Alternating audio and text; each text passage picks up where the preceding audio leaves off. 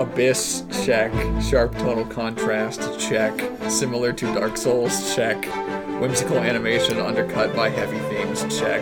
Sounds like a no clip podcast game. Yeah. Welcome to No Clip. I'm Chad Rutherland, I'm JJ Artemis. And I'm Andy Kennick. and today we're going to be talking about Hollow Knight, which was a game that was released in 2017 and developed by Team Cherry. Um, Hollow Knight is, uh, for all intents and purposes, uh, and by intents and purposes I mean this line where we talk about what genre it is, a Metroidvania game. Uh, but I also feel like Hollow Knight sort of draws from like a million different things. yes. Like I, I, I find it. I feel like there's a point where you can draw inspiration from stuff so much that the fact that I'm saying that it drew inspiration might just be me cheating a game out of saying it's actually an original concept. Because Hollow Knight really is. Uh, a lot of the things that it puts together are not things that you would expect to see in this genre, and because of that, like it feels really fresh as compared to other Metroidvanias, which are largely very spiritually connected to Metroid, like in a way that is like just incontrovertible. Yeah, it's a way more action heavy, which I until I played this game didn't really realize was a thing that isn't true of most Metroidvanias. They're more about like exploration or like platforming and uh Yeah, li- like Metroidvania is generally a description of the progression method of your game. It talks about the ways in which you acquire new abilities, right, which can broadly be almost anything in a Metroidvania genre, but mostly movement that allow you to just go to different areas and access more of them. Uh, but but that that description kind of doesn't explain what you do in the game, which is why you get a lot of Metroidvania structures and a lot of other genres and stuff. Right. Which why I'm so shocked, like, because Hollow Knight is the game that made me think about it, uh, despite the fact that we've talked about multiple Metroid games, plus uh, uh, Ori, and, you know, we've, like, I've played several other Metroidvania games, and it's, like, actually really shocking how close to Metroid a lot of them stay. Yeah. Like, they don't like to, to venture too far off the beaten path. yeah, I think and this was my own kind of interpretation was Team Cherry I think are was like three guys Something like that. like you know who did most of the game uh, they seem like they were like really ambitious and like the kind of people who have like always wanted to make a game and i think if they had like lots of endless resources and money they would have wanted to make like a 3d adventure game right. but because they were limited and had to do something 2d they just kind of picked this style and made it work for what they wanted to accomplish if that makes sense It does, and and they tried pretty hard to make the constraints of like a 2D pixel art game still affect the kind of gravity that you'd expect from like a dramatic Metroidvania. What I'm referring to, what I'm trying to refer to with that is like the moments in Metroidvania games where you'll break into a new environment and like kind of take in the gravity of the whole new place that you've found. The the, the one that always sticks out for me is like Phendrana Drifts in Metroid Prime, the way you like break through a door and you just have this whole big expanse that's completely different than anything else you've seen. Right. Uh, in Hollow Knight, they it seemed like they were trying to go for similar senses of scale because you're going through this like dead civilization. Like when you first break out of City of Tears, and and there's even a couple of times where you look, you, you get to look at City of Tears from different angles, Right. which is really wa- rare in a 2D game. Like you actually get to see City of Tears from like the perpendicular plane or whatever because of that little lighthouse thing. Yeah. But and and, when, and it was it kind of made me jump a little bit uh, because you're, you're seeing that they're like, oh, they're actually trying to represent this place as a 3D space Yeah. in my mind, even though I don't explore all of the, the different dimensions of the space. which is actually it's it's a really rare thing to see in a 2D game, but ironically it is sort of easier to do because you don't actually have to build the locations wrapping around on each other. You can just sort of hand wave it away with the the hand drawn map that exists. Mm-hmm. Yeah. Uh, so I want to get this out of the way real quick because I know it's going to come up. Uh, it just is going to come up. Uh, the reason that I know about this game, and I'm not going to swear that this is true from either of you, uh, and it ties into sort of our discussions about inspiration, is that this is one of the games that came out where everyone referred to it as like a Souls like, Yeah. a game that is like Dark Souls. Um, and the reason I want to bring it up is because I feel like the things that it draws from Dark Souls are the things that make this game feel so unique, even within the like the larger collection of games that are referred to as Souls likes.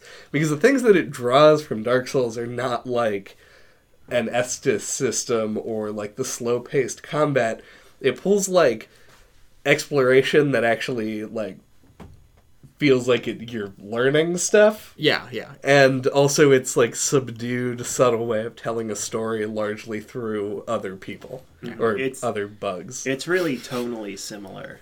yeah A lot, and, and surprise, surprise. I actually generally like the narrative of this game and the tone that it goes for with that narrative more than something like Dark Souls because of the levity that the art style adds on moments when you aren't contemplating the like extinction of this race Right, yeah. yeah. Yeah, and the story even is just exactly the story of Dark Souls. I thought it was that. it's cl- it's very close. Yeah, it's almost exactly the same. Uh, i did not see the credits of this game uh, just up being up front Basically, it's like a it's like an ancient kingdom that's fallen, where like all everyone who used to live in it's basically gone hollow, mm-hmm. and um, night. Yeah, and the Hollow Knight sealed uh, himself away to like get rid of like some kind of corrupting curse, and then you are like a pawn that kind of goes through and gains power and kills him and takes his place. right Wait. Wait. What? You saw the credits, right, Andy? Yeah, I got two of the endings, in I got to like the boss of the third ending, and it was real hard, and I didn't take the time to beat it. Oh, Damn it. Okay, at least you know about the third ending boss. Because I have was. watched all of these so Of course, yeah, I, am I'm aware If of you them. weren't, you would be incompetent and unworthy of the podcast. but, uh, it, like it, it, it, when you step back and it's it's like the lore of this game is not Dark Souls, but No, the lore the lore is more unique, but like the main story is what I'm talking about. yeah, especially if you go mainline progression and don't look for a lot of the weird secret stuff that they they hide Right. away all over the place. Uh, but I mean, you are still essentially if if you just go sort of like crit path all through the end, you're playing a vague fallen kingdom which you perpetuate ignorantly. Right. yeah. Uh, through some kind of sealing mechanism. So it, it's still the same in that sense, but it, it really did affect me a lot more comparatively, uh, especially the the like the actual final boss of the game once that final piece sort of came into play. You never really get all the answers to everything, which we might still get later because they're still making DLC for this game. It's only been a year since the game came out. It's, it's not that unusual. The unusual thing is because it's such a small team. Yeah, that's what. Yeah, is significant about it. Yeah. Is it supposed to get like an additional DLC pack and then also one where you get to play as Hornet? Really? Yeah. God. What, what keeps shocking me up about this, which is kind of strange because in a, a lot of the ways that we approach discussions about games, this kind of isn't even something that we want to think about. Mm-hmm. It, it- but really, something that I feel like is notable enough in Hollow Knight's cases that it deserves some kind of mention on the podcast is like the monetary situation of this game. Like, how did three people make this game? like from like 2000 kickstarter starter backers and then charge $15 for it and then release like free dlc into like the indefinite future like how is that even I- a financial thing they can do It's probably possible, although very difficult to and time consuming to produce something like this without spending that much money. And they might have just gone that route. Yeah, It depends on how long the game was in production, uh, which you would think the longer the game is in production, the more money it would actually require. But depending on how they went about developing it, this was sort of their, uh, we'll call it a freshman effort, even though it's probably not entirely true. i know that th- this game is kind of the spiritual successor not mechanically but in a, a lot of tonal senses to uh, a, a game jam game that they tried to Right. make it was like Hungry Knight or something i think is the name of it That sounds correct, though I'm not 100%. Yeah. Uh, but I did read up on this as well. Right. Um, but if it's something that they had been working on over like a long period of time, uh, while you know maintaining day jobs, Yeah, I was gonna say yeah. They probably would have needed to use the money to like. I think they hired somebody to do the music or something. Like they hired a couple people to do a couple things. they hired then- somebody to do a good job on the music. yeah, yeah. The composer is one of the three guys. Oh, it is. So never Yeah. mind then. Uh, they, but I know they did hire some other people to do some stuff. Yeah. And then they probably paid to like license an engine, and that's probably they might have just not paid anybody else anything. It's just shocking to think that something like this is even possible. And you hear so much about like the incredible burdens of modern game development, financially speaking, and how how much the, the financial incentives of modern development have like pushed out middlemen. But like this is not a game I would describe as corner cutting in any way. This game repeatedly shocked me at how much was still left there for me to find, mm-hmm. of which which like I need. I just. I just want an explanation. Like this just seems like one little like counter argument to like like this same narrative that I've heard about like the oppressive games industry, like the oppressive game development scape for so long. Like I've, I've heard nothing and nothing but about how hard and expensive it is to make actual meaningful products.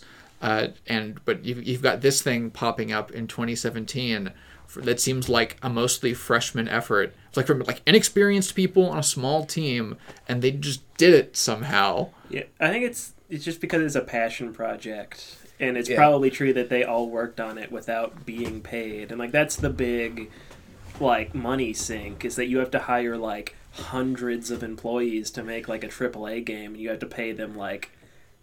I think they get paid pretty well. Like you have to pay them a lot of money. Yeah, you have, you have to pay personnel in order to d- develop a game, and if you're making it with your friends, you don't really have to. And that's also the benefit of like because the the the flip side of that, while games generally are getting more expensive to make, indie games are becoming easier and cheaper to get into development on because a number of uh, like development kits and uh, your engines and things are released for free.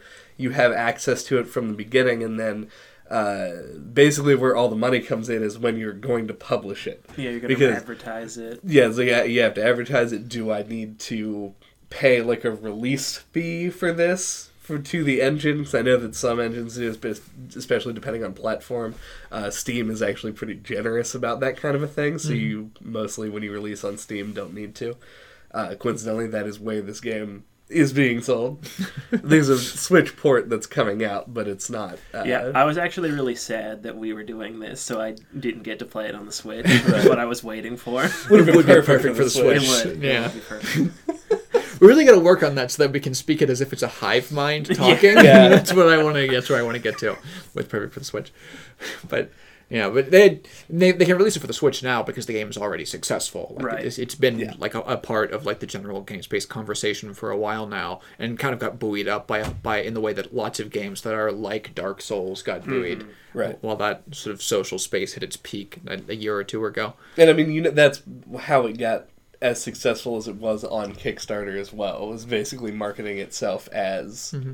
like a Dark Souls game. Yeah. Though I feel like it strays pretty far from that. Very far. Yeah, Yeah. I mean, like, if you boiled it down and kind of looked at it really generally, it's got, like, a bonfire system and, like, an iteration on an Estus system, kind of, Right. and, like, action combat in an oppressive dark fantasy world. So, I, I, think- it's fair that they can get away with calling it that. I just feel like it, it- we're starting to reach the. I mean, No, people I, joke agree, about I this. agree that it's, it's very different, Yeah. But I'm just saying. I understand where it comes from. In particular, uh, since this is, I like the healing system in this game a, a great deal, and it's not ripped from anything else that I am aware of. It is not ripped from Dark Souls. It is certainly not ripped from any Metroidvania game that I know of. Right. Has anyone the whole incentive that where you have to switch? 'Cause there are plenty of games I've played before that has a system in which you recover your magic ability by dealing like melee damage and switching back and forth like Right. that, which creates more dynamic combat situations, which I always find fun. But I never played a game that also used your that that- with that system used your magic as an HP resource at the same time. Um, Kingdom Hearts. Kingdom Hearts has Like oh, hitting heal spell. oh the hitting- original Kingdom Hearts. Yeah, hitting okay. things refills your magic. and You use your magic to heal. Yeah. And my original comparison, which obviously proved to not be true, um, but the healing by itself, uh, Horizon Zero Dawn has that similar, like, you can heal based on how much of this depletable resource you have in, like, a little side pouch, um, which was my initial touchstone Yeah. for it. But yeah, it, But it- it, but it's like a resource you have to gather outside of battle. right. Yeah. But I, I really liked the effect that that specific system had on overworld traversal. It it made I liked the that they were able to link because in, in a vague sense, uh, systems like this where combat is linked to your HP recovery is true of every game. You know, you kill an enemy, they drop little orbs that recover your health. Yeah. That's true of, of so many 2D things. But I liked that they connected it further by giving you the granularity of just hitting a thing at all instead of actually completing the challenge. Instead of making health a reward for overcoming a challenge, you can instead link health to overcoming or completing one specific piece of a challenge, and it made it allowed the actual fights with the enemies and especially the bosses to be way way more dynamic because of that. the bosses were really kind of the the thing that I wanted to that I felt like this had the most effect on because in overworld traversal, with the exception of the times when abilities were necessary to actually progress, like smashing through uh, like the glass floors and stuff, um, I found myself just being like, I won't ever use spells at all because pretty much everything can be defeated with just the sword. And doing that both preserves your HP and your mana, which becomes then too good to use scenario. Um, which is bad for me. But the bosses are where it becomes interesting because you want to heal, but healing takes a long time. But you regain your healing ability very quickly. Mm-hmm. So you have this like dynamic of like, okay, I have an opening. Do I hit them? Do I run the fuck away and heal? Do I, you know, you have all of these options. Yeah, and because healing without any charms related is so difficult initially, healing is itself also like an extremely. It's it's almost learning when to heal and how to heal correctly is about as difficult as learning how to attack or hit things correctly. That's like the first part of a boss fight that like I try to figure out, or like Mm-hmm. when are the healing opportunities. Yeah, yeah, and that makes healing engaging in a way that it often isn't. Because in so many other games, uh, the, the the healing systems are structured as a in games that use healing as a resource that you deplete, in which he- it's getting disengaging from an enemy is comparatively easy, and then you just heal. Like healing is just a thing you do after you run away in a lot of games. Yeah. Uh, and this game made because everything's limited to one screen in the 2D combat system. Uh, it made healing like a really tactical decision and like really cognitive, and I liked it a great deal. Uh, It added a lot to the fact that most of the boss arenas were just Mega Man boss arenas. Yeah. Like, it's a square, occasionally there's a hazard of some kind in it, mm-hmm. but mostly just squares. mostly just squares. That's kind of true in general, which I assumed help was part part of a development constraint. But they were able to do so many things to make up for the fact that everything was just squares that I don't care literally at all. Right. It like I, I think it was a good decision for them to simplify a lot of the level design down to that, so they could work on making things as aesthetically beautiful and as all the enemies as mechanically interesting as they are. But before we get off of this, Right. I want to focus my my favorite thing the healing system does into boss combat, which is, uh, as I mentioned before, in conventional boss combat, in which healing is tied to a resource, like you have X number of potions, you can cast a spell X time before you run out of this resource. It's always sort of like a resource comparison game or some kind of battle of attrition where you're fighting against a thing and you have an amount of like allotted in some games it's just like allotted errors with your HP, but in other games it's like you know you have a bunch of other HP and you know you're going to have the extra time to use it if you want to. Right. Uh, compare uh, Trauma Center, which had basically a set amount of time that you could fuck around healing, versus Skyrim, where you can carry in a, a functionally limitless version of uh, uh, amount of potatoes Right. to just eat at any at will. Right, but the point is, is is that in those kind of conventional resource depletion systems, in the games that even manage to make those resources limited, which is surprisingly not many. Like the, mm-hmm. the like once you get later and later in like the Final Fantasy copycat history, it becomes very clear that like it's not actually something you're supposed to manage as a resource. It's supposed to be a time thing, but whatever. My point is is that you're even if it is limited, you're like have to imagine this comparison between meters, and you're kind of having to like do these estimations between like whether or not you have enough health to be able to finish things. It's, it's always attrition wars and a lot of conventional bosses, whether they be RPG bosses or even action RPG bosses. But in this game,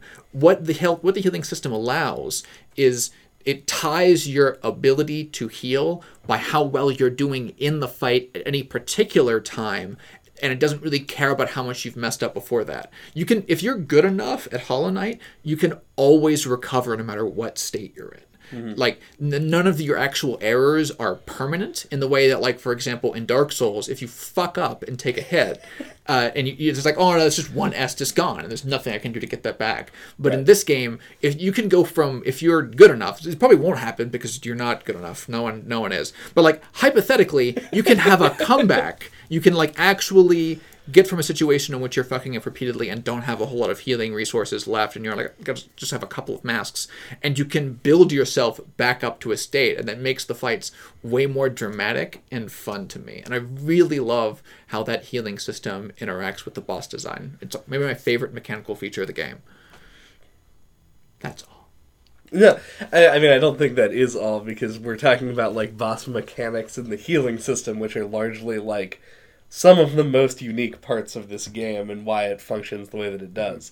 And it's like where the difficulty comes in like the the later game bosses. Like the like the dream bosses, like the hidden ones that you find are really difficult because it's so hard to find the time to heal. because they're just very aggressive. Yeah. Yeah. There's a. See, I come off a little less positively on it, I think, than you do, but still pretty positively. I I like this system. I like any system that like makes you have to think about uh, your timing on healing. Uh, just because like that is something that should take time and uh, like some cognitive effort at all. Uh, I think I feel like the issue is the difference between overworld traversal and boss fights, where I think that it works super super well in the boss fight scenario, where you are actively engaged with an enemy over a long period of time. And the bosses in this game do tend to take a long time because they want to emphasize this kind of thing. yeah Uh, and I don't have an issue with that, uh, shockingly. Um, but in overworld traversal, I feel like the healing system is sort of like. I mean, maybe they just didn't want you to die very often, but uh, I, I felt like a lot of the time it was just sort of like, okay, like I'll just find some guy crawling on a thing and attack it. And that lends itself to what I think is one of uh, I guess one of my favorite parts about the design of this game is that I felt like, as compared to most Metroidvanias, and I think it's in order to get around the limitation that the healing system implements, uh, or imposes rather, on uh, like overworld combat, a lot of areas aren't designed like traditional Metroidvania areas where it's mostly about traversal and like getting through obstacles. A lot of them are designed as like screens in a platformer where there's like a really specific challenge that you have to get through to get from one point to another in blocks that go along the like uh, the grid of the map. It, this game rarely pushes super hard on the like con- conventional platformer engagement, like where, where you're like Queen's Gardens is the thing that comes to mind for me the strongest, other than of course the fucking White Palace, Palace, yeah. which we will get to. God damn it! um, but, uh, but yeah, but it actual like just damage zone platformer challenges work well here because they it's one of the few circumstances where you don't have Damage zone. that's what people call like the generic form of like a spike pit. right? Oh, just I've never heard that. Before. whatever you color it, whatever you paint over it, it's the box that hurts you. Right. Uh, uh, but I'd like to give this game like a massive shout out, by the way, for not pulling an Ori and just having things that are nearly invisible Mm-hmm. that kill you instantaneously. Yeah, I was going to talk about that later. Yeah. When we talked about the art, inevitably. yeah, but you can't recover any soul uh, from platforming challenges, which actually makes them discrete challenges again with a set number of of errors on your part that you're allowed to have. In, in enemies, the only time that the game really wants you to wants your progress to actually be stopped is through a boss or a mini boss most of the time. Otherwise, it's just making sure you don't mess up too badly. Like you can essentially if an enemy hits you once and you kill them, normally you come out even in overworld mm-hmm. traversal because unless you have like other charms and stuff. Right. Yeah, I think your issue, Chet, is more of like a like a balance issue or like a like a difficulty curve issue. Because I remember early on, the like at the traversing the overworld feeling like fairly oppressing, like in the first couple areas. And uh, like I actually like died and lost all my geo, like trying to get my little ghost back. Yeah. Uh, but then once I got like, pro- like once I got to the Mantis village and like overcame all that and whatever, like I basically never lost my geo ever again. Right. Had a pretty easy time getting around. It's like overworld traversal is like a hurdle that you just jump like a third of the way in and like almost never have to worry about it Yeah. again. It's it's also notable that like so I like started and stopped this game like three times over the course of the extended period that we uh, had to play it, and the first time that I stopped playing it uh, was at Hornet. Um, I could not beat that boss. Like it took me. I think it ended up taking me like fifteen total tries to beat her. Oh wow. Uh, this game just was not like the, the long and short of it. Uh, I think this game is objectively good. Uh, I think that it is a challenging game, and I think that when you make a challenging game, there has to be an equal amount of desire to the challenge from the par- on the part of the player. Yeah. And this game didn't drive that in me at all. So I didn't get good, so to speak. You didn't get Uh, good. Why not? But the part before Hornet, everything before Hornet sucks real bad and is the worst. and then everything after that becomes fun because you have the dash. And the dash makes this game, like the combat in this game, way better.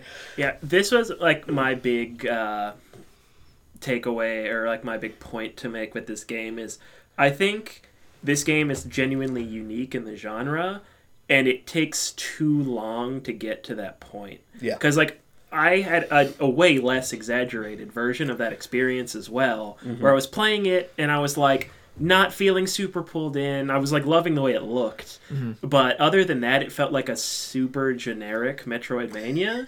And then until I got the dash and the wall jump, and then it- I'm like, oh. Now I'm actually playing the game. it's like what it felt like after I got that. I'm like, oh, I, I get it now. It's like when everything kind of clicked Yeah. Because they about like what like the identity of the game, and they don't get to it till like a couple hours in. Right. And you get like if you've played a Metroidvania before, then you know when you like see stuff that you're like, I'll get an ability to get to that stuff. Oh yeah, I literally had a notes page on my phone that was like the point on the map where I thought there was a thing I could come back to, and me like theorizing about what hypothetical ability could let me reach there. So it's was like I had like five things that were like double jump question D- yeah, mark. at the Yeah. be- and then you realize you don't get double jump until you're like really far into the Yeah, game. but like, this has like that kind of uh, super easy to pull off wall jump, yeah. so you don't really need the double jump for, for the most part. Yeah. yeah, Until like the late game. yeah. I also thought double jump for the longest time until I got the wall jump and was like, okay, I guess this works too. And then you go back and start finding other stuff, and you start feeling like you're playing a Metroidvania, like you said. Yeah. uh, and it's like the, because the game gives you no motivation to to it's like because it is Dark Souls esque in the way that it tells its story, you don't know what the knight is doing uh, or why you would want to go into this place. So they send you in not only with no direction, which is something familiar to people who have played games like this before, Yeah.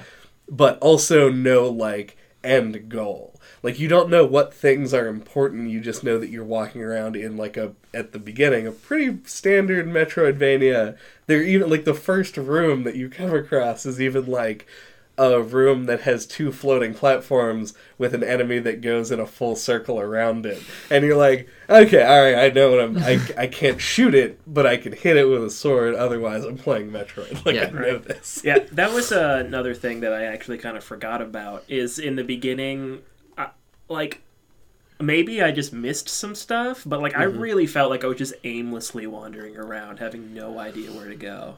this game really strongly makes what I call the AD&D adventurer assumption, which is uh, a thing which is like a classic D&D design perspective that gets borrowed by a lot of stuff. It, it became increasingly fashionable over the last 10 years or so as people started to be more like nostalgic about older D&D editions uh, in like whether that be in tabletop design or video game design or whatever.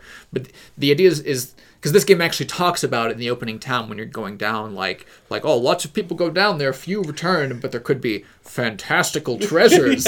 Like the, the assumption of this game is that like you don't need to incentivize the player to explore because that's why they're playing the game and that's the assumption they come in with. I still like i absolutely hate it when games take that to its extreme and like don't give you like a hey, you should probably go do this thing. yeah i completely agree Like- with you for reference i'm just describing the approach Right. that i yeah. think they I just I really don't like that. It's really hard to do that right.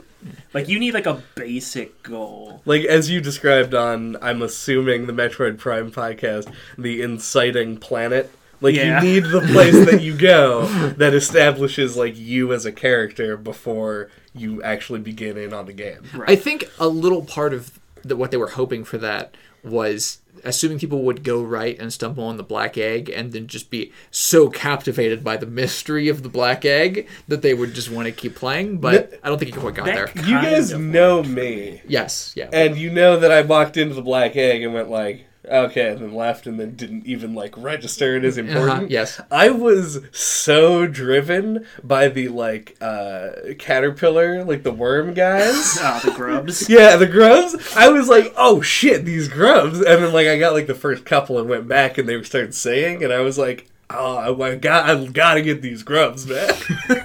yeah, I, I was calling them wormies to myself for like the whole game. For some reason, that was like a whole big important thing that ends up being like the driving force of your character's progression throughout the game. Unimportant.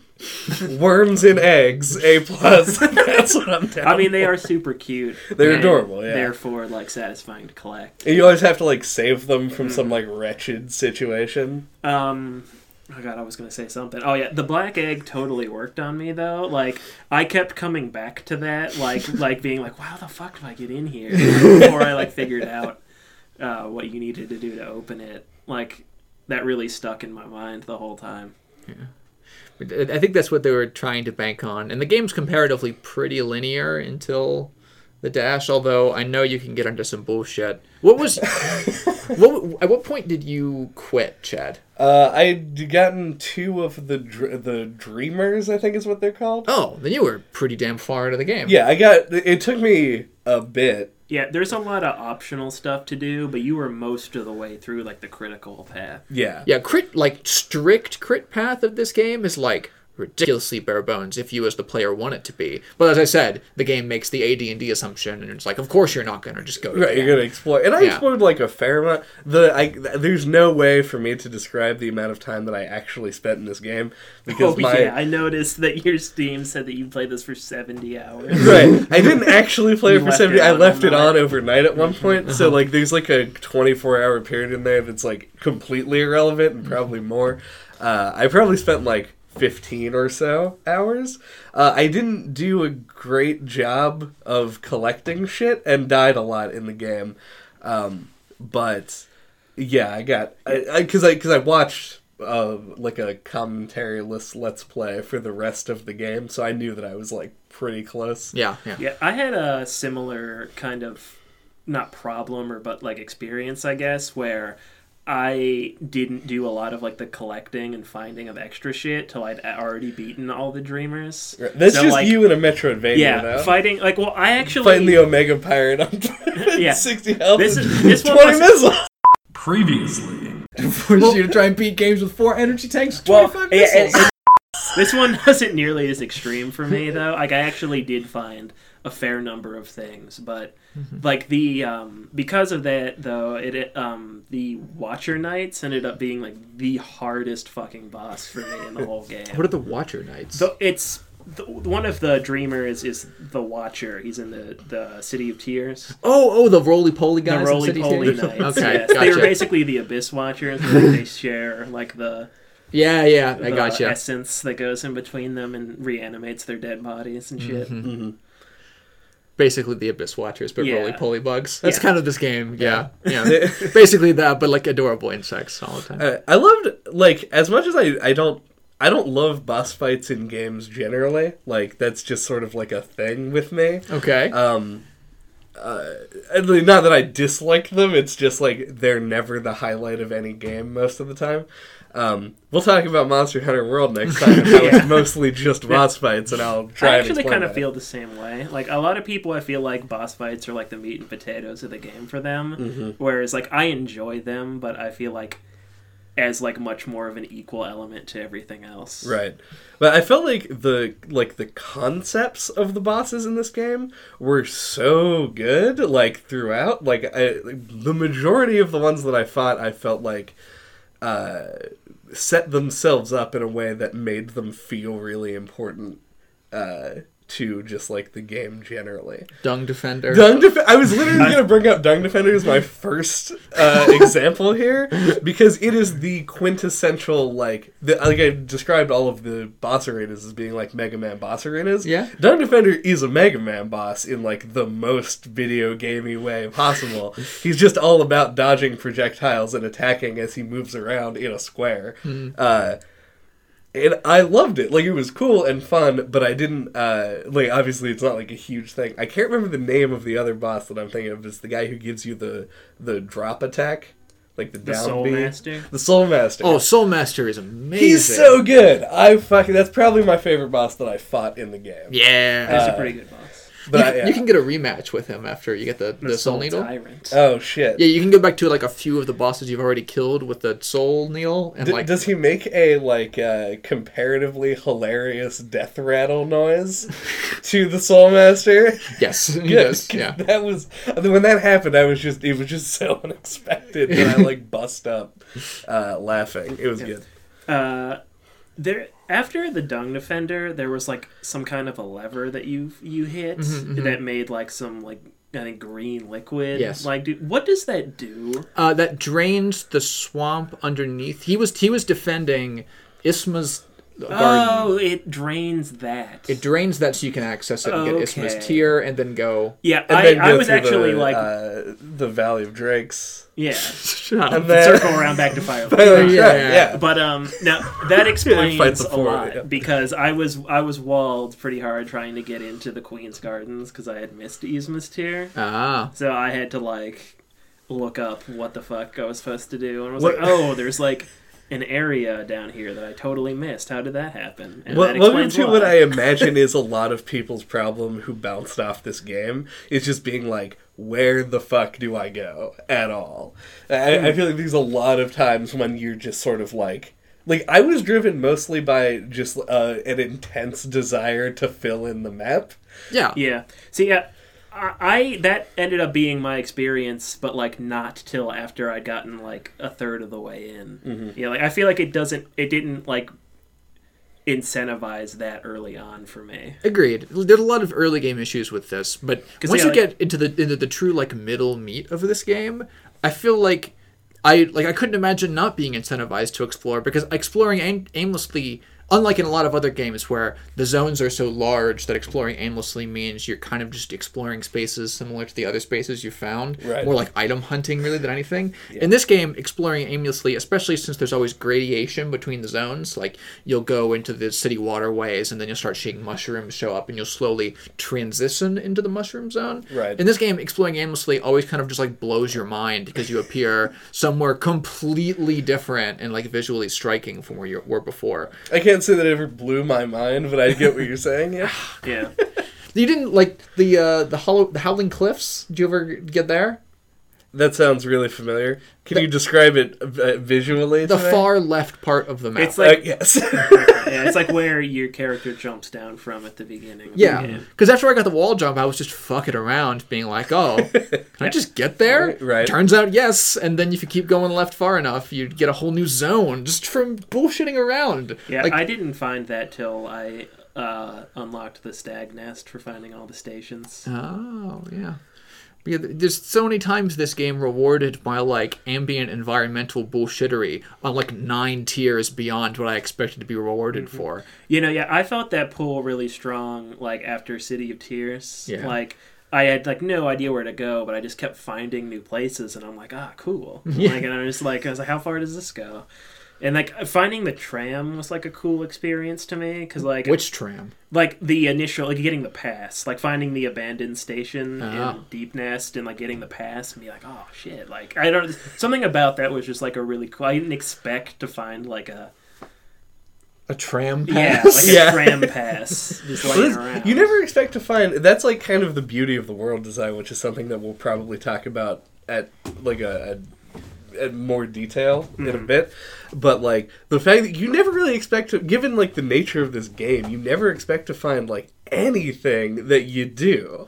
Like it's always shocking like the first time that you run across something that's just like requires a token donation of geo to activate you're like what? Like i thought i was in like a busted ass dead forest like why, Yeah.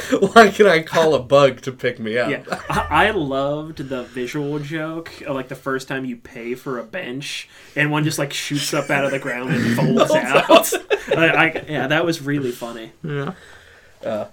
um In exploration, did you ever get trapped anywhere, Andy? No. But I, I'm usually not the kind of person that tries to push the limits of a game. Like I Oh, fair. rarely ever f- experience bugs like that. I didn't know that you could use the downward slash on spikes at all. And also Hmm. I learned that pretty late as well. I also didn't know if you did that that it would give you upward momentum. Hmm. So I got trapped in the ancient basin like way earlier than I should have been for a long time and I couldn't get out. Interesting. Yeah. Yeah, if you do them on the, uh, you can use the downward slash on the the the little the mush puffs. I don't know. The, oh, those pink boingy mushrooms. Yeah. That Yeah. took me so long to figure out. Me too, yeah. Oh man. Yep. the- that was I once I figured that out. Like that area became like one of well. We can get into why I didn't really love that area, but I, I liked the movement in that area a lot. yeah. Uh, yeah, it's the it's the part of the game that made me realize that playing it with the analog stick was wrong and playing with the D-pad, is the right way to go. I fucking stubbornly, even when the game shrieked that at me mechanically as loud as it could in the White Palace, I was mm. like, no, Oh, use an analog stick. I'm like shocked because like I'm like I'm like a very stubborn like all analog stick all the time kind of guy. Yeah. But like I started playing with the D-pad when like the downward like jumping on the mushrooms is really difficult for And me. you end up like swinging with the forward analog instead. stick, yeah. yeah. That annoyed me so much that I switched to the D-pad, and then like immediately realized that like, oh, I'm just like better at this game. Like it's, it's so much better with. it's just way more precise. Yeah, Yeah, it's like oh my god. yeah. So now when I if I try to boot it up now and play with the analog stick, I'm like, oh god, this is awful. I kind of default to the D-pad. Default to the D-pad.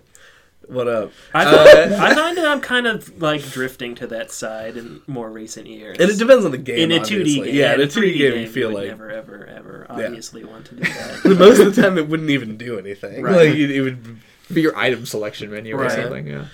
Um, but yeah, I think so. I, I would say that we can all kind of agree that this game does a lot more with the uh, Metroidvania structure than at least probably any of us have seen, mm-hmm. where it uses the the fact that you have access to this big open map with all of these things that you want to get to to actually kind of guide you into places that you didn't expect or know that you wanted to go. Yeah. That that's that's that was my big thrust of of this conversation. because it takes because the game is so selective about its fast travel mechanisms uh, and because of the way the bench system works uh, you it feels like a true adventure to me when i was going through it in the mid game because it was possible to just like fuck up and get stuck somewhere forever. Like i love the concept of, of that as i mean it, it's such like a, a player unfriendly thing comparatively right? For you to be able to go a certain direction and then just be like oh no i fell down a big hole and can't get out of the big hole. Right. but like that makes the best stories I, I feel like at this point, people should probably realize I, I, that the majority of us, or uh, all of us, the majority of the time, are in favor generally of player unfriendly mechanical decisions. Yeah. because they're always like, there's always something in a lot of games that we really like that we're like. Oh, I really like the fact that if you do this, it fucks with you horribly. yeah. I, I feel like the more you play games, the more likely you are to like interesting things like that. Though. yeah, something that breaks for the mold. Yeah. is Yeah. really what it is. But uh no, I loved that I was able to like stumble into Deep Nest and like find that dreamer, like go through that whole temple or whatever. And like before I ever even had the Dream Nail. oh wow really Yeah. Like I got there I went there like right after City of Tears. jeez And like got into that temple all the way through it to the end. There's just like this sleeping like spider w- woman or whatever. Right. And I'm like, what the? F- how? What do I do with this? but yeah, like, and that, and I also found the um, the night that lets you access the White Palace. I think also before I had the Dream Nail. So I was, like, think those were like those were big motivators to explore for me. If, if you if you playing other Metroidvanias is anything to go on, because It's, unlike a it's lot of the actually time, not so much. I, I found myself like it, it it's clicking now. right? Yeah, it's like I uh, don't know if it's that or if it's just this game is so much more your style It- than it most is. of the I ones don't- that we've played. I can't imagine someone making a Metroidvania that's more up my alley than this one. True. Yeah. The, the questions that this game asks that are supposed to trigger exploration on the player's part are so much better questions than so many other assumptions. Because, like, in Metroid Prime, you explore. Generally, you know kind of where you want to go. Uh, a lot of Occasionally, there's just a fucking stamp on the map. yeah, it's just like come go here, go this direction. Uh, and the like general broader exploration outside of the expected path of the game is just like to see if I can find an energy tank or something like Yeah. that. But like this game, you'll find like seven zones if you do that. Uh, or sometimes just like a creepy girl mining and singing Oh, a song, yeah. which is great. she too. was not creepy until she attacked you. Okay, fair enough. she but was a nice, beautiful person. Actually, not fair enough. I'm pretty sure that she was creepy the whole time. Oh, come- Maybe the I've song- seen no. enough horror movies that like children singing is No, just and she was completely singing like she was singing creepy fairy tales about Oh, yeah. death. Yeah, Or, if you listen to nursery rhymes, lyrics, not they're- fa- yeah, yeah. So I mean, def- there was definitely a creepy undertone there. Yeah. Look, Oh, I agree. She was likable and cute. I get that, but I'm saying in her defense, all nursery rhymes are creepy. Fairly. literally all. This Mo- one- Most nursery rhymes are about death as well. Yes. That's true, but like this one's like more explicit about it. Yes, because you because you don't have the cultural awareness. Because everyone your whole life hasn't been singing to you Yeah, like but sit is the down, my daughter, cultural two awareness of this uh, of this society just talk about death explicitly often? There are literally zombies underneath the, where they sleep. This has to be a new thing, though, right? Yeah. Like this. This wasn't like an ancient civilization. This is somebody who's survived from like the old world. fair, fair. Yeah. But there's All right, whatever. but- We're getting into a lore tangent. Now. yeah, what we're gonna Yeah, do and is take also- a break. Yeah. Okay. I'm gonna say it's also a little bit weird that she's just like blissfully mining away and not and just not acknowledging that everyone else that she knows is a mindless zombie. Look, she is a miner. Okay, she mines. True. She's a minor minor, and She's she's a- also a minor character. The minor, miner, miner. the minor minor minor The character. underminer. He's beneath you, but nothing, Nothing is is beneath below him. Uh, Right. Yeah, break time. Yeah, Andy We'll come back demands to talk break. about other stuff. Yeah. This most like haphazard break we've ever had. This is Whatever. Everyone's standing up and it's like fucking break. This is the no clip emergency break. This is the break that was promised to me. the emergency break.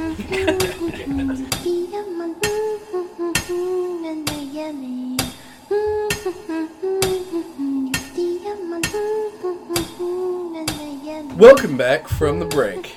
One of the things that we talked about a couple of times, uh, but didn't really get into uh, mechanically. I don't even know that the mechanics are really that important uh, in this discussion. But the idea of charms and sort of the there being the way that your character makes progression for the most part, albeit outside of like your bog standard Metroidvania progression of just getting more health and ammo. Right, right, but it's important to note with the way that that progression works in this game that that's super limited. The difference between a, a, a starting bare bones character with nothing and a, a end game, an end game character with everything that is just like the standard upgrade items is just uh, one essentially backup soul circle Yeah. that you can store and four more masks and that's it. Yeah. Yeah.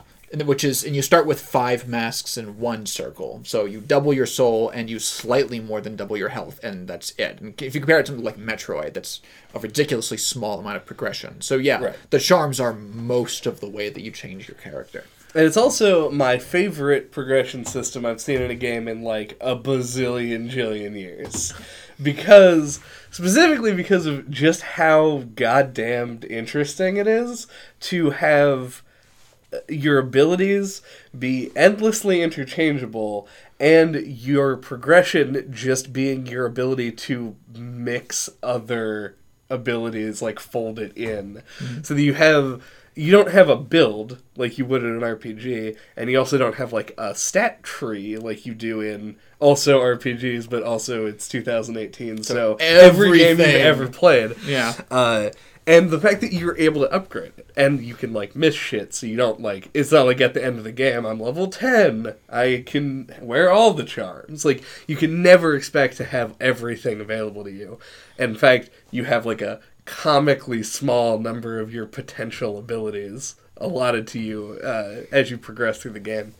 And i absolutely love it. Like i really like it. Yeah. not that I didn't waste uh like a slot for the entire time that I played on just the uh the like geo geomagnet one cuz ooh I needed it. I read things online about everyone doing that. I never touched that. I, I once. used never it felt the for a significant chunk of the game as well. It's I, I felt like I wasn't playing the game a fit. Okay. Uh, I- I mentioned that I died like a million times to like the third boss. Uh-huh. Uh, I was bad at the beginning of this game, and additionally lost all of the geo that I made from the first boss and everything leading up to it without spending any of it. It was just, like Ooh. five hundred or so, or six hundred, something in that That hurts. uh, just because uh, I was playing it with lag, which was a problem that I corrected later. Um, I texted Andy. I remember being like, "The roly poly enemies are the hardest enemies in any game ever." Because I couldn't hit them. Like I would like try and like run away and then turn around and hit them and I couldn't turn around in time. But it was just because there was like a few milliseconds of lag between my like input and the thing happening. And then once I started playing it directly on my computer monitor, uh, they were real easy. And this is why the Steam link is currently on sale for one dollar with the purchase of Hollow Knight. yeah. because the Steam Link is imperfect technology and you drop 99% of the frames.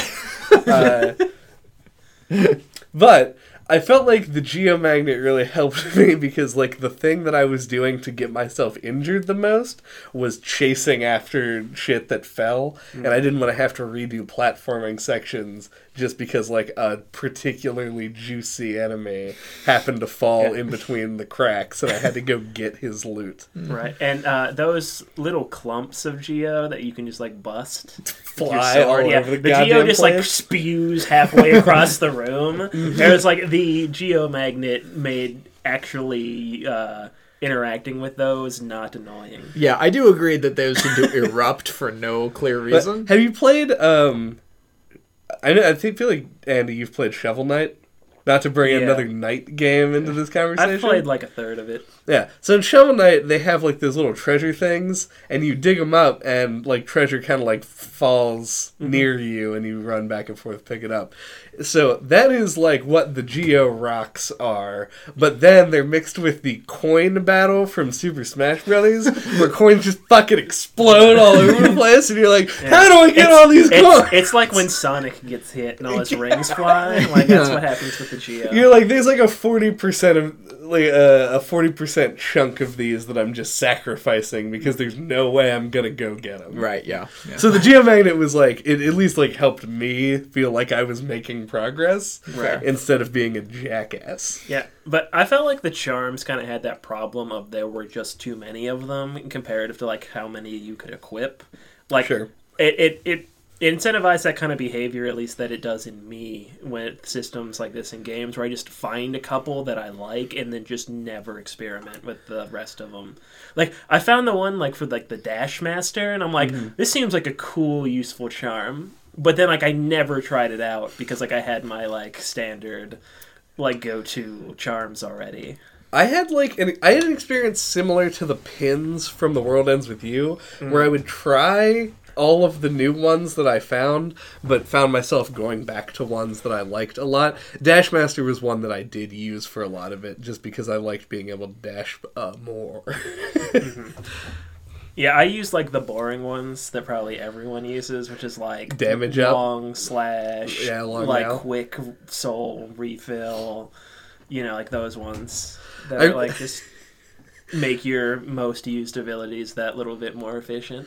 I wanted them to go uh, more all out with, uh, and by more all out I mean at all, with uh, dumb puns. Uh, because I was really hoping there was going to be like a charm that la- that like the long nail, where you would be able to like slash it and go a little bit further, but like let you grab onto a wall with it and call it the hang nail.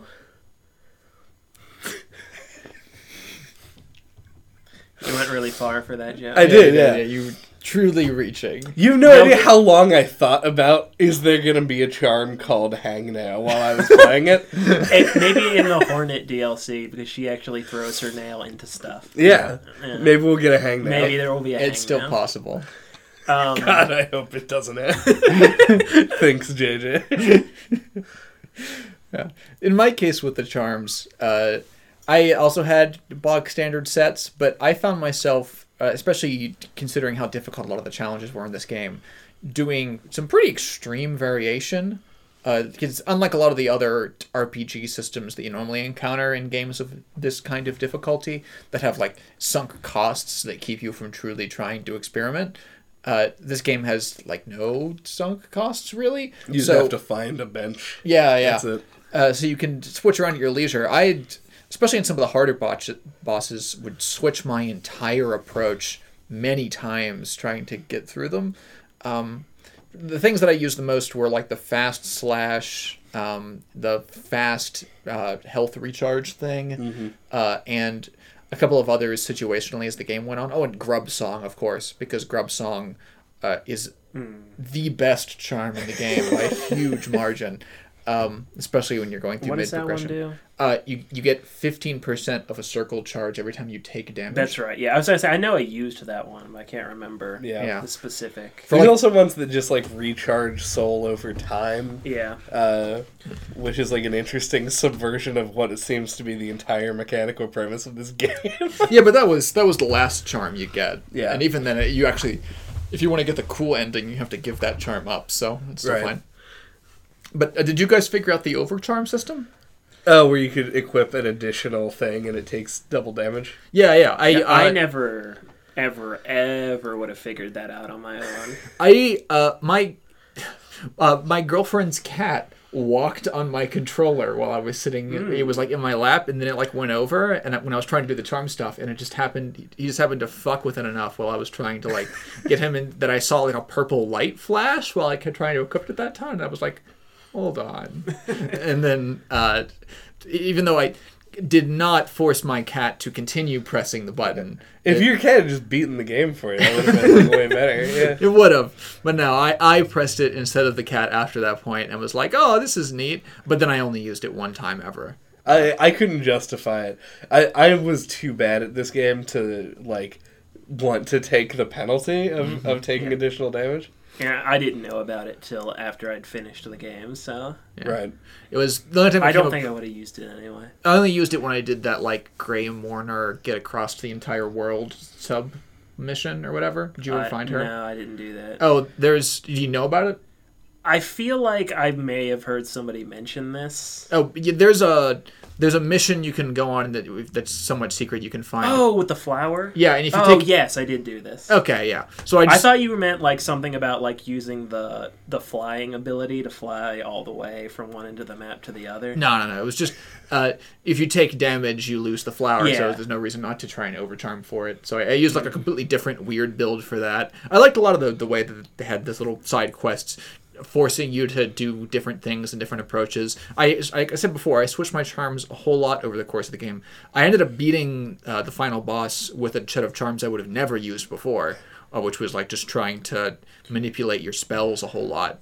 Um, Yeah, the only boss that I felt like I felt like I didn't feel any incentive to change mine like ever on the opposite end, where like I felt like if I was having trouble, I, it was just because like I, I just needed to, to get good. Like, I just needed to play better. Well, I feel like changing your charms out, especially when you're doing like repeated boss runs, almost hurts more than it helps sometimes because you Like aren't learning sink. how to uh, like handle the thing with the tools you have.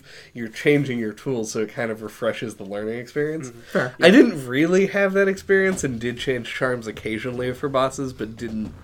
Uh, I I suspect that that could lend itself to uh, just being like walled by something forever. This Yeah. game has a surprisingly large ability for the like Souls-like genre that it purports to be in, uh, of allowing you to brute force situations that seem hard. There were a lot of bosses that I never felt like I actually, after the fact, had truly attained enough mastery of to feel like I earned the, the win against them. But I beat just through like like the Joni's blessing charm and like things that give you a whole lot of extra masks and just like damage up and the Well, fast last and Yeah, just there's a lot of like I felt like this game didn't really feel like it was that hard until um, you do like the late game like optional stuff. Um, Yeah, because the Hollow Knight himself, like the actual, the the floor you need to get past to beat the game at all is actually not very hard. The there's a lot of reasons they couldn't make the Hollow Knight himself that difficult of a fight, but it was by the end of that that that became like robotic for me getting through that. Like, Yeah. it was very easy. It kind of got it, it's kind it's a Gwyn situation What's it, what is a Gwyn Uh, situation? where Gwyn isn't that hard of a boss in comparison to like everything leading up to him. I feel like, uh, uh, albeit as somebody who did not play the Hollow Knight boss, uh, I'm actually one of those people that think that Gwyn is actually a pretty hard boss. Me too. you watched me play Gwyn. You know I think Gwyn is hard. I feel like I'd have a much easier time with him now that I've played every other Right. Yeah. Dark Souls game. Um, but yeah. I don't think that having bosses that you have to get really familiar with in order to beat is like a staple of the genre either. I think that it's just sort of a side effect of good boss design a lot of the time. right. Uh, like look at Oftentimes- Dark Souls 2. Like two thirds of the bosses in that game are just kind of trashy garbage that you don't Yeah. have to learn. You just have to go in and just kill it like a regular enemy and walk away. Yeah, but there were too many times I felt like in Hollow Knight because of how high the ceiling could get through charm combinations and nail upgrades. Sure. Where uh, I really did feel like I could just out DPS the boss, and the, I just had a long enough invulnerability frames from after taking damage that if I just like sat there and just freaking There spammed were, it, I would- there were I a would lot of bosses where you had like a window where you could just like whack the boss like eight times in a row like for free. Yeah. Well, I mean, look, I beat uh, Bioshock with a wrench. Like, lo- good games can have systems that are exploitable. Right. Fair, fair. And I do think this is a very, very good game. Uh, I just, I almost wish that the game had exerted a little bit more pressure on me at, at different times. That it might even be specifically a problem with that Joni's blessing charm of all the charms, um, but it, it felt like I was I was getting off a little bit too easy. Uh, and then the radiance happened, and I never got off with anything easy ever again. uh, oh my god, was that hard? Maybe the hardest. That may be the most attempts I've ever made on any boss in any game. I sat there for like five hours trying the Radiance. Uh, uh, are you talking about most attempts, individual attempts, or most time spent on a single boss? Individual attempts. Okay. Yeah. I feel like I probably that has to go for uh, Santa Claus, the boss of the West in uh, Hyper Light Drifter for me. but God. the iteration time was so fast on it that it like it probably took me like an hour, hour and a half. But I died Yeah, like 40 that's something that's like that I really dislike about the Radiance as a boss is that you have to, to go kill the Hollow Knight first before you can fight him. It had one again, yeah. fantastic side effect for me, which is that it turned essentially the Hollow Knight boss into like a grade school bully simulation for me.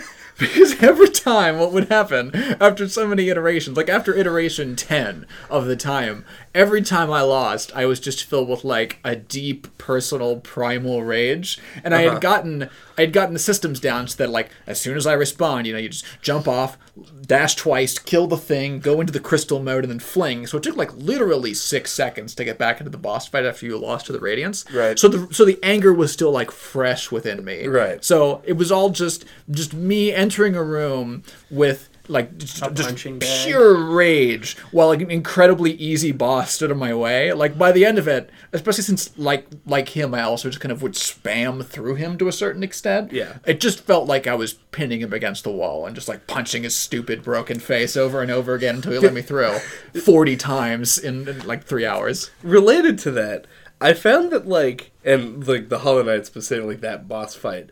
Uh, I found that when I started the game, I felt like the art style made the knight look sort of like uh, cute and bewildered, like he didn't know what he was getting into. When you get to the Hollow Knight, and who has like kind of an animalistic quality to it, him, her, I don't know if it's actually stated. I don't know if it even has a gender Yeah, or whatever. Uh, where it kind of like jumps back and forth and like attacks in like a fury, you know. Yeah. Uh, it makes the knight, your character, seem like a like a sociopath because it just had just like the dead eyes and calculated like very short, quick attacks. Yeah, that's one of my like actual like favorite things about the game is where like realizing what your character is. Mm-hmm. I completely agree. It, especially since it's it's literally a mask. What your character Right, is, yeah. like like realizing that you are a like essentially a homunculus designed to pretend to be a bug and has no emotions or feelings at all. Mm-hmm. Great way to justify a silent protagonist in any game. Just be like Be you a- were designed to you're a have no homunculus. So personality. I watched like uh, like a little bit of like a lore video on this game. Yeah. And apparently, what the Hollow Knight is made of is like the black abyss water. yeah. Yes. Yeah, and apparently it's like malleable, and you can like f- fashion like a like a living being out of it. Tons of things. The collector is made Yeah, of that stuff. Yep, you can find the mold that which created the collector's body, like in the game. Good lore. Solid lore in this game. Although I have nuances with that. But uh, Shoutouts to the mask making bug also for being the creepiest fucking thing in the whole world. oh, you knocked off the mask? yeah. How did you just figure that out? No. uh, You didn't- that was a lie. I Oh. just found it online. Oh, okay. Yeah. Yeah. Uh, still I the didn't know he fucking could do. thing. I thought he just didn't do anything. Oh, he does one thing, which is if you I, I Scare Googled your this. balls off. Yeah, I. It's because afterwards I had so many, as we'll get to later, so many like questions left in my mind of like, wait, this doesn't make sense in the narrative. That I started googling stuff and like experience and like to try and fill in the gaps of, of the narrative experience of the game. So if you go back to the Mask Maker and do like a desolate dive, I don't know why it has to specifically be that move. Uh, his mask gets knocked off, and you Okay. see his face beneath, and it's just like. This makes it sound comical when it's actually deeply, deeply horrifying.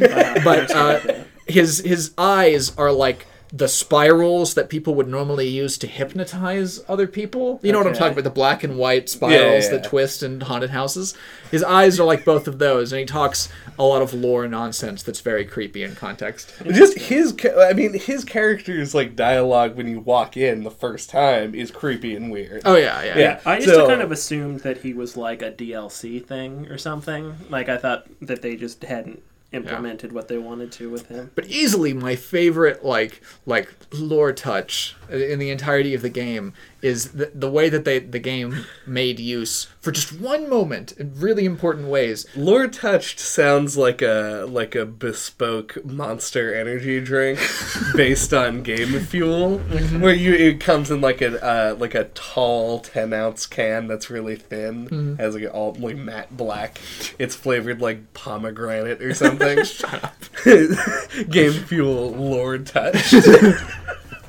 Whatever. I like it. But uh, the, the way that they're like, and they only did this once, which made it so impactful. Uh, where most of the time they'll be like just like tiny little narrative quips. If you check the Hunter's Journal, like to read up information about the things that you fight, it's not nearly as rewarding. I rewarding. say mm-hmm, but I didn't ever do that. But yeah. yeah, but yeah, you kill the black things uh, in the abyss, and they're siblings. That is the name of that enemy, siblings, and it's so good, so good. Yeah. Yeah, this game is inherently creepy in like a lot of ways. Mm-hmm. It's it's got that quality where it like slowly waves over you, which is what makes it so effective. Yes, Right. It is the the anti Earthbound. It's not like a, a like a neck Well, breaking like I would say it's, whiplash. it's exactly like Earthbound, where like there's like little seeds of it kind of sprinkled in everywhere, and then like it kind of like the realization of like there's creepy shit going on here, kind of like waves over you. Agreed. The first time it truly hit me deeply was when I found the Tower of Love and was like oh, listening yeah. and trying to figure out like like I literally because again Rachel was always with me, so I literally just like stopped and was just like unplugged my headphones and then just turned around to her and was like, "What does this mean?" like, listen to this. It's like some kind of like crazy schizophrenic prostitute that I assume is behind this door. It was not a schizophrenic prostitute. No, it wasn't. But uh, it was almost as good, which is fine in my Yeah, book. I found that place As before I got the key, and then like completely like spatially forgot where it was. Like, I, and I was like, where was that? Welcome to a lot of the time I'm Because playing a you have Metroidvania you game. have to access it from the Kingdom's Edge area. Like you can't get to it from City of Tears. So I'm like running around City of Tears, being like, "Where the fuck was that tower or whatever it's called?" Yeah. Anyway, while we seem to be on general lore appreciation time, which this game totally deserves, this game, playing through it, started to change my opinion on like the vague lore. What do we even call it? It's not really a trend. the vague lore. Yeah, but the the the increasing Dark Souls esque approach to making your narrative Environmental storytelling, and, like lore and backstory. Yeah, but more specifically than that, not just not just any environmental storytelling, but environmental storytelling where the player is actively incentivized to put the pieces together themselves, and without outside help, you'll probably never get the full story.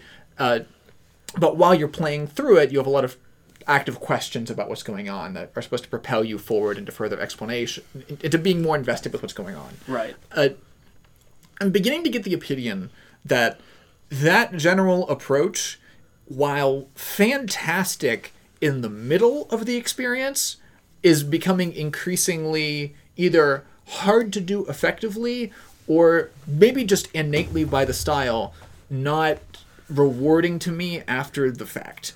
Like when I was in Hollow Knight going through this stuff, I cared so much about what was going on and all the things that I, that like all the way all the, what these symbols mean, who these people are, what could happen in the future. Like like the possibility space seemed so open because it seemed like this is a game where anything could happen. NPCs could die, leave, change. Nothing seemed static, so everything seemed possible in the same way that a lot of these vague lore games are. But now that I know that I have as many of the pieces that I'm going to get for the puzzle, I kind of just feel like a lot of the questions that were the driving force behind me playing the game are not Hollow. I hate you. I hate you so much. But yes, this is completely correct.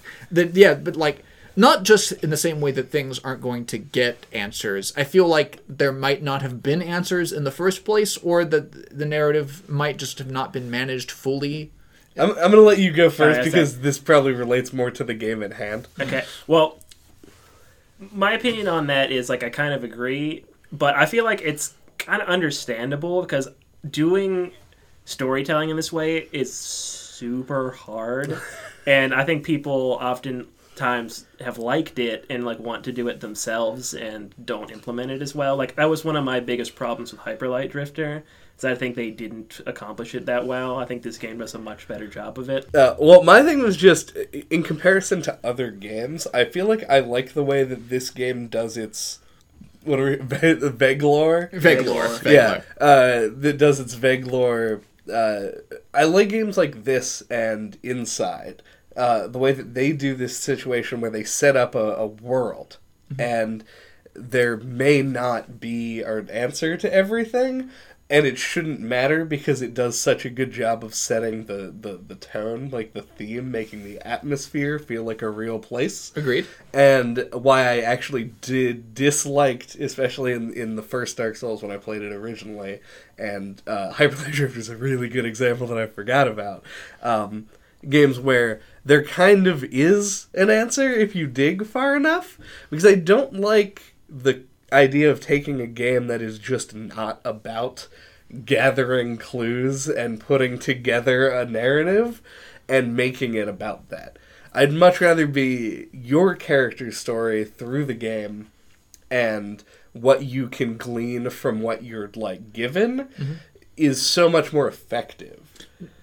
I agree, but I feel like there are ways narratively that you expect the stories of the people around you that you're piecing together to intersect with you. And, uh, and to illustrate that, the big, the biggest example of what I think is like a true narrative hole, like a mismanagement of this game, is the way that Hollow Knight narratively handles the Pale King, like the king that's supposed to be the guy that comes up. Right. He, he his true absence is never really explained in a way that I found interesting or meaningful, and the way that he is constantly built in the narrative. He appears as if he is a force that you are going to have to oppose or encounter. He seems like a thing that you're going to have to deal with, and part of the cause not only of like your creation, but the catalyst of huge things that are going on in this world. And I can understand why you'd want to push back on the Dark Souls approach, where it seems like you're piecing together ancient stories of ancient people who are doing things. Right. And I can get wanting to push back on that. But this is a game in which I feel like what you were trying to piece together are the narrative forces that you were interacting with, right? Like you were piecing together what the radiance even was, what it did, and what it Right. means, and it paid off when you finally found it. But I feel like there are other things in this game narratively that don't pay off in that same way, like the Pale King, in which it feels like the game is building up to you interacting with this force that has been so often like mentioned and brought up as a thing that you're that you're going to have to deal with, and then it just doesn't happen. Right. I, I think that this is one of the situations where I actually benefit from having not completed the game because I was I did not have that immense disappointment. Right, I just heard about it. Yeah, you just got the cool parts. You got the, the the vague interconnecting structure and all the questions. Like uh, when I went through the game and before my post game lore search, I kind of just assumed that the king and the radiance were the same thing, which I hear is kind of a common thing. But it, seems like messy narratively that they ever decided to separate those into opposing forces in the first place in all of the background story. It it makes it a lot it makes the through line of what you're trying to appro- oppose a whole lot muddier in a way that I don't think is necessarily rewarding in a game like this where you're fighting bosses a lot of the time. Right. Uh, I just had, like I said, it just feels unfinished to me, and that's okay with a game where the amount that they've accomplished is already staggering considering their resources. Mm-hmm. But I, I do think there's room for narrative improvement, and I'm worried that it might be inherent to this like vague lore story structure because this is kind of the same way that I felt at the end of Dark Souls three Okay. uh, for a lot of the same reasons. Where I feel like there's lots of pieces, but a lot of pieces don't make sense with each other. Like in, in Hollow Knight specifically, if the, if the Pale King was trying to make everyone forget about what the Radiance was, why are there fucking images of the Radiance literally everywhere? Why is it on every gravestone, every stained glass window? Right. Like there's lots of little stuff like that that I feel like the real explanation for why they're there isn't in character; it's out of character. It's because they were making a game, and So yeah, what I was saying before was it's really hard to do this kind of storytelling well. And I feel like one of the things that at least for me really makes it work with like Dark Souls is the community. The fact that the game is so popular and there's so many people talking about it. So if like you're in a kick where you're like, "Oh yeah, this all all this is really interesting," you're speculating about it, you can jump online and you can find a million other people talking about the same shit and like that's a really satisfying experience because it feels like people working together to kind of like figure this out and it's like it scratches that that itch that you have to like gain more insight into it yeah. Not to mention things like the message system are kind of like the uh, like the push pins. Like this seems important, so people will like say like, "Look at this! Like, remember this place?" Right. Shit like that. so- Hollow Knight has nothing like and I say that. yeah it might be just almost impossible to do that with an indie game like in the same way and the other thing was in the lore video that I watched. So take this with a grain of salt. It's some guy said this on the internet. Yeah. Uh, I did not fact check him. Unlike us, just Yeah. accept everything we say yeah, as but fact. when I say it, it'll be true uh, right now. But That's how facts work. apparently, We're offering our services for fifty dollars per fact.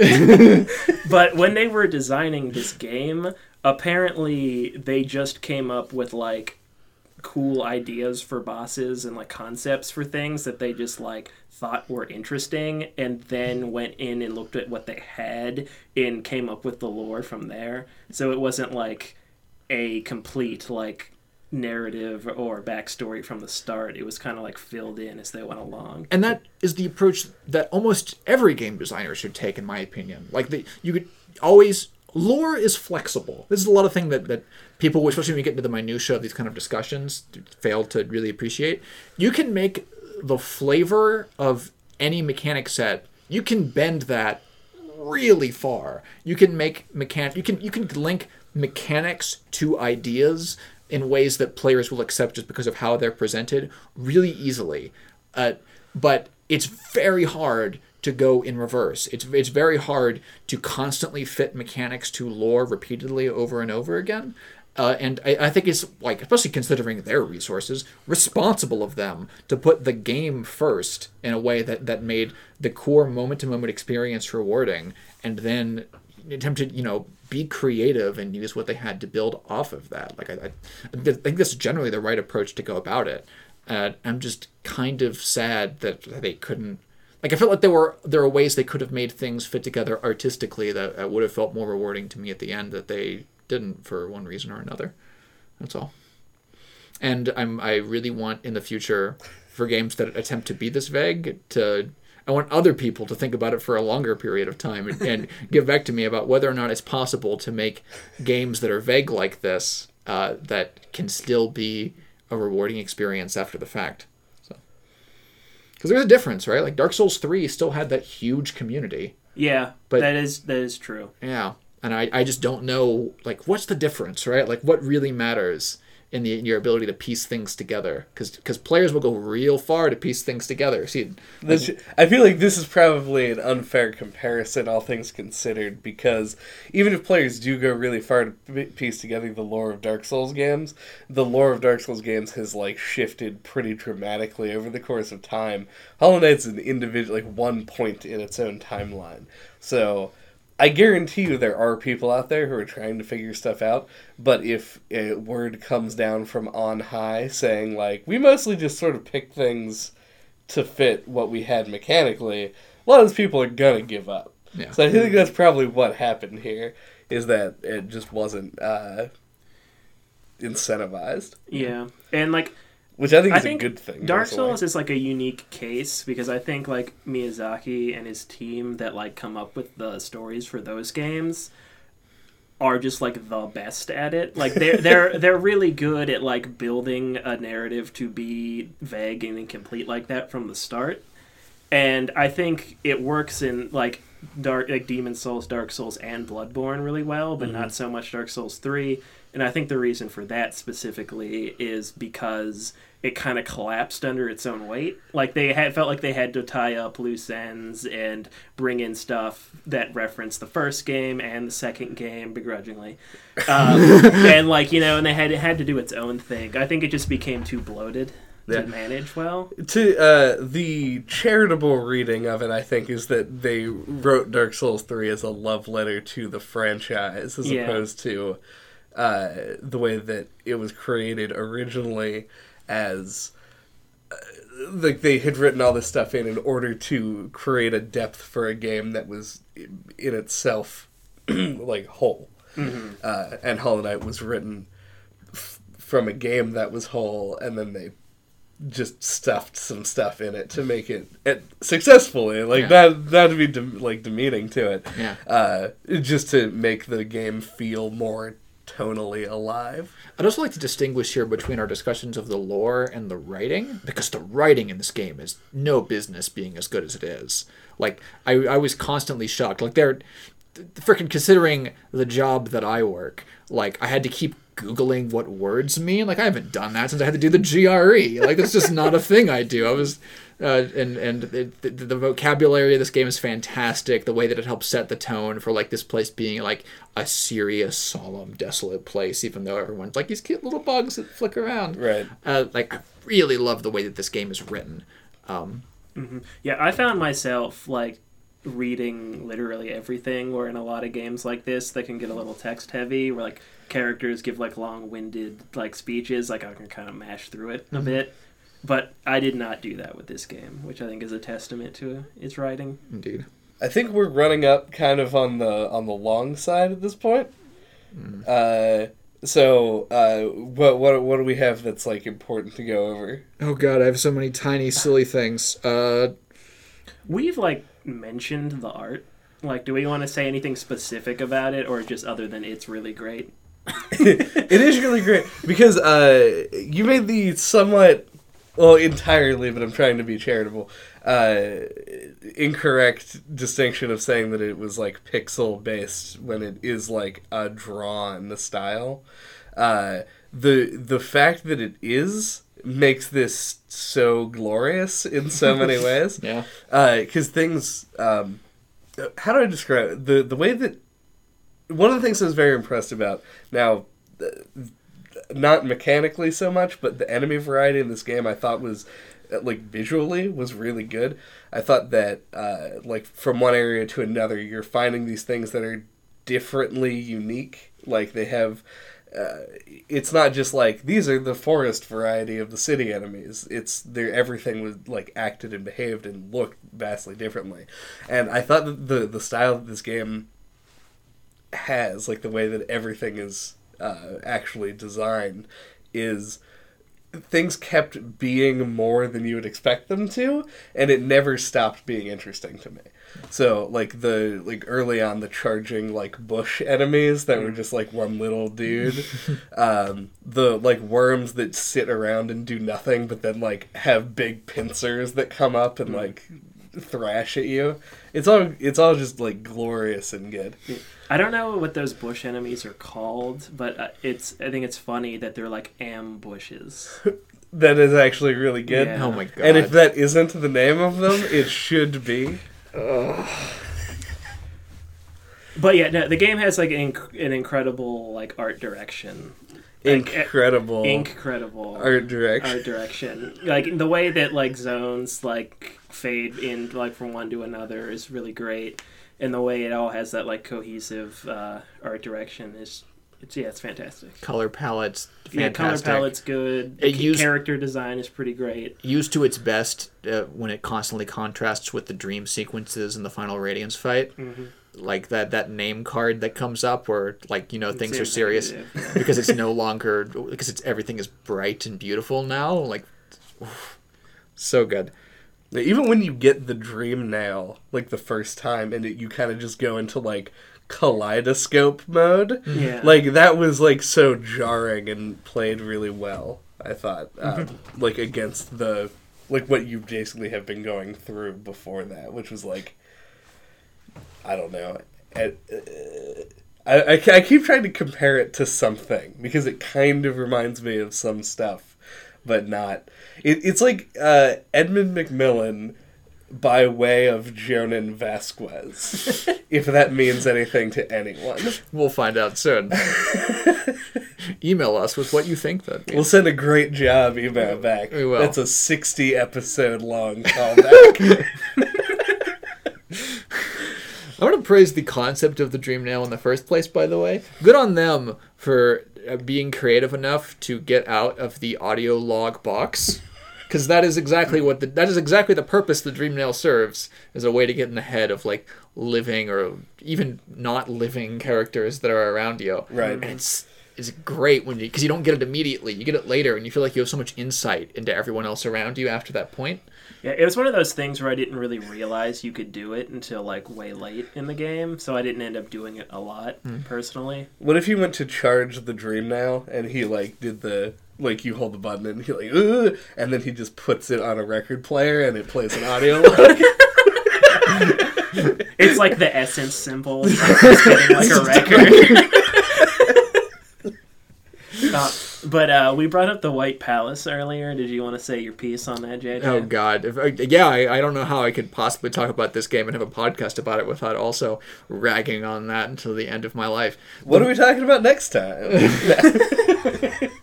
The White Palace will go down in history as my exact example of the kind of platformer design that I do not like. And I'm not saying it's bad.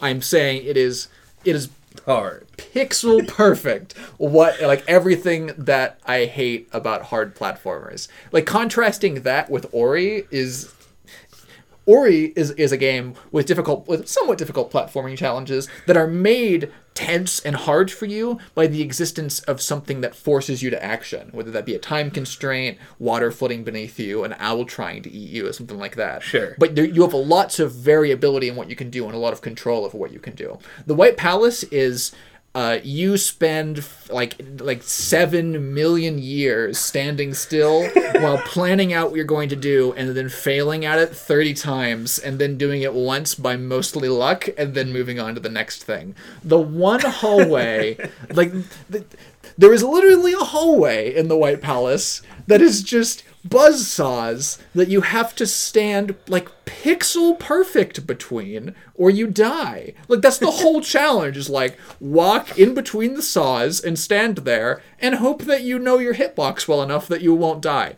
And that's it. that's all that's the whole there's no like there's no tension especially if you have like the hive blood charm. There's no like say, yeah. resource that you have to change. That's a must for that. Yes, and the hive blood makes it even worse because you have to take like a 10 second break between every attempt. Yeah. So you just wallow in your failure for a little while before going back at it. It's, it's, uh, it's 100% running to the Nightmare Headstone, that, Yeah. the freaking hive blood situation in the White Palace. I loved the White Palace. It was a total highlight of the game for me. How? How can you love, Well- like, oh, nope, I didn't, I was wrong, Well- pixel to the right. Well, to be fair, you're awful at platformers. Because, like, Hollow Knight does actually offer you a lot of control over your character. Like, you have control over your jump height by, like, how much you push in the button. Right. You have the double jump, you have the air dash. So, like, there were, like, a couple little instances where, like, there were two saw blades you had to jump through that was, like, stupidly hard. But, like, for the most part, I thought that was really well designed platforming gauntlet. And I thought it was. It was made, like, like a highlight for me because it's optional end game content. Like that's the kind of thing that I think the developers realize that like a decent percentage of people who play this game that would be something that they would like enjoy. Right. So I like that they because the, in the game's not really about the platforming, you know. Yeah. So I thought it was nice that they took that in consideration and put like a platforming gauntlet in as like a secret optional area. All right. I feel like your point about JJ being bad at platforming is accurate. I also know that you are generally more patient than I am. So I feel like because what I I, think saw was somebody who edited together a run where they didn't die because they didn't want to spend uh, 30 minutes of a video standing between saw blades, presumably. Yeah.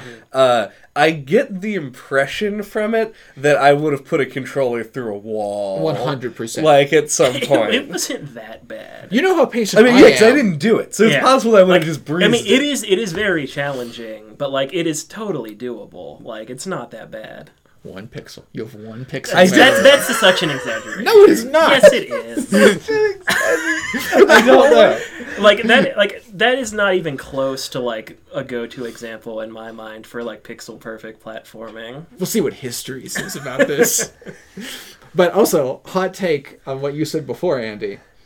I don't think the White Palace is optional content because You don't need to do any of that I- to beat the game. I, I know you don't need to do it to see the credits, but I don't think it's optional because I don't think trying beating this game without beating or experiencing at the very least, maybe not beating, but experiencing the radiance. Mm. I think beating this game without seeing the radiance would not be a true end of the game.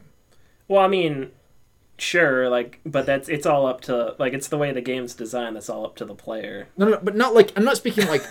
I mean, Like you have the option artistically. yeah, yeah, yeah. Yeah. I think, and I think, it's up to the player whether or not they care about that. but they may not even know. right? yeah, that's that's fair. Yeah. like you get to the end i feel like hollow knight is a boss that has to be easy enough that you can get through it every time to get to the radiance and uh, beatable with a wide and diverse range of abilities that you don't have because of the way this game is designed as that open so it was under a lot of restrictions but it's still a lot easier than a lot of other challenges that you go through. I think that most players Yeah. will go through by the end of the game. And I feel like just having the Hollow Knight by itself being the ending note of the experience would not be satisfying. Well, they could have alternatively designed the boss to be harder and then put a checkpoint after him, so you didn't have to fight him over and over again.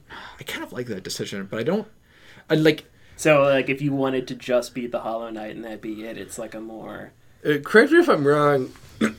Sorry. Correct me if I'm wrong, but in order to get to the Radiance, you have to like go inside the Hollow Knight. yeah. I feel like there. I don't think that there's a way to you, thematically you leave pull his off. corpse there, and then you just whack the corpse with the dream nail.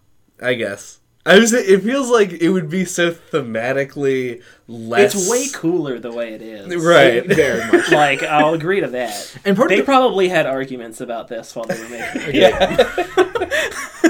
one of the ways that I like why it's set up currently is it feels like because they nailed for that sequence for the pre-radiant sequence. I'm sorry. What? I'm sorry. You said He- nailed, and like I raised my eyebrows. Yeah, like looked over there. It took me a second to realize Oh, what he was Jesus. referring to. Yeah. Yeah. they, I feel like they nailed the difficulty of the Hollow Knight as a pre-radiance boss. I feel like it is exactly as Yeah. challenging as I want it to be, which makes it feel to me like the perfect version of the run challenge back to the boss arena in like a Dark Souls game. Right, the part that sucks. yeah, yeah, it feels like the absolute best version of that like slow build up to the hard thing, mm-hmm, which is mm-hmm. why I, I wouldn't want it to be absent. But I can totally see an argument for why you Yeah, should have a checkpoint. and like for somebody who's just going to like beat the Hollow Knight and be done with the game, like they're probably at like lower health and like not nearly as like overpowered, and the Hollow Knight will be harder for them. Yeah. It, it depends. I guess Well, and, I, I wish and I that's a had better- Metroidvania problem too. Yeah, yeah. like look at the we talked about The the, Metroid. Well, yeah, we talked about the Metroid Prime in that ep- episode where it's like, remember when he does that charge move and no one has ever in a million years gotten hit by it? it's like because the person playing might have forty health and twenty five missiles. Like Mm-hmm. you just have to be like you can't let the player get completely walled off by something just because they didn't find your weird shit like hidden wall thing. Yeah. It's an interesting challenge. I think, that, and they did take measures because in this game to mitigate that classic Metroidvania problem, because the difference of a, between a perfect character and a first level character is like Yeah. it's barely. It's, it's the difference in, in any other game between like a first level character and a third level character. You just don't gain that much Yeah. from from from exploration and but yeah but either way i i just my only takeaway from this is that I strongly believe that the Radiance is like the capstone of the experience of this game, and I would be like straight up sad if I had missed it. Yeah. I also kind of get the impression that the majority of people who are going to reach that, reach the end of the game, like reach Hollow Knight, mm-hmm. likely are going to, at the very least, want to finish Radiance because the game itself is like it is a game that is self-proclaimed as like a difficult game, Yeah. and not everyone who starts those games gets to the end of them. Yeah. I think if you do, then you're obviously dedicated enough to want to take on the optional thing. Yeah. A la the moon presence. A la the moon hmm. presence. Blessed be its name. Do we have final thoughts? I don't feel like I have accented well enough how well the mid game of Hollow Knight really like got to me personally and emotionally. Uh, because you know it, it we're talking we're talking about criticism here. We're we're discussing everything we can about what the game does, what it's trying to do, and its, successes and failures. But it succeeded so hard during the middle exploration stages, which are the most important stage in any Metroidvania game. Uh, that like there was there is one specific sequence where like I unlocked the door to find this elevator all the way up to the singer. And the singer has no purpose other than just to to sit there and sing. And it was like like it really got to me in a very deep and personal way considering the context of the lore and the narrative around around that circumstance. Uh that in a way that few games I have played generally and even few on the cast have. Like this is this is truly special. And while it's not one of my favorite games ever, it is a game I would recommend to anyone interested in the genre and is like just laughable at the price. Like if you if you get this thing for ten dollars and on sale, like you should just be over the moon. This is I I would paid eighty bucks for this game and then I got it for fifteen. It's- By nearly every metric, the pri- the asking price of this game is like ludicrously low. Yeah, it's like it's always on sale. yeah. Yeah. But yeah, if, if if you are somebody who needs like a lot of game for your money, it has that.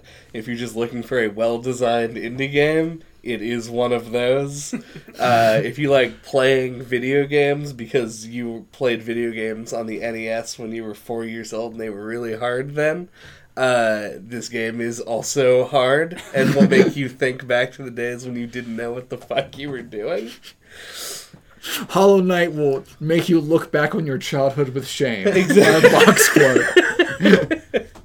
I'm always good for this. Yeah. Now, I really, really liked this game. Like, I expected I would enjoy it because I'm usually good at being able to tell if I'm going to like a thing. Uh, but I I liked this way more than I expected to. Like, it really delivered. Um, like the the quality of the game, like just did not cease to im- keep impressing me throughout the whole playthrough, and like yeah, like the scope and everything. Like this is it's it's really impressive. Like um and like JJ said, it's not one of my favorite games, but I would also recommend it to anybody. Like it's just really unique. There's no no other indie game quite like it, in my opinion. And I think that is the that is the message that you should take from this podcast as my opinion on this game is going to be by far the most irrelevant. Uh, this game didn't click with me. Uh, very few games that like rely on challenge um, for like their main mechanics really do. Uh, and this is one of those games that I just never was able to like gather the will to want to actually get that much better at.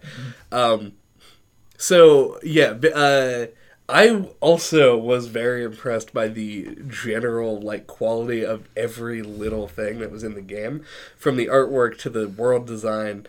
Every bit of it seemed unique and interesting, and that is ultimately why I think this game is really good, but just not for someone like me. I think. Don't be like Chad. I recommend not being like Chad. Get well. good instead. Learn from the mistakes of those you deem inferior. Uh, thank you for listening to No Clip this week. What are we talking about next time? Uh, next time, we're going to be talking about. Uh, this is going to be a difficult name to say with a cold. Oh god. Uh, Monster Hunter World. A lot of R's in that that I wanted to sort of like. grr. uh, uh, which uh, I don't know. I've played a little bit of it. Oh yeah. Uh, still playing it. Monster Hunter World. Uh, until next time, you can get a hold of us. All of our contact information is at noclippodcast.com uh, or at splattershot.pro. There you can find email address, our Twitter account, uh, find all of our old episodes. Uh, if you're a big fan of Metroidvanias, we've done episodes on Ori, Metroid Fusion, Metroid Prime. Do we do any other Metroidvanias? Who cares? I don't think so. Find out for yourself. Explore the environment that is our episode list. It's a very carefully crafted environment, uh, which we will talk about carefully crafted environments next time on the Monster Hunter World episode.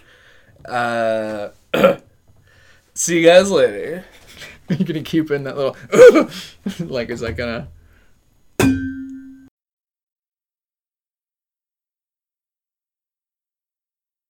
For some reason, all video game related paraphernalia is like s- just like some shitty, glowy, mm. like not even future future. Te- it's like light up sneakers for adults.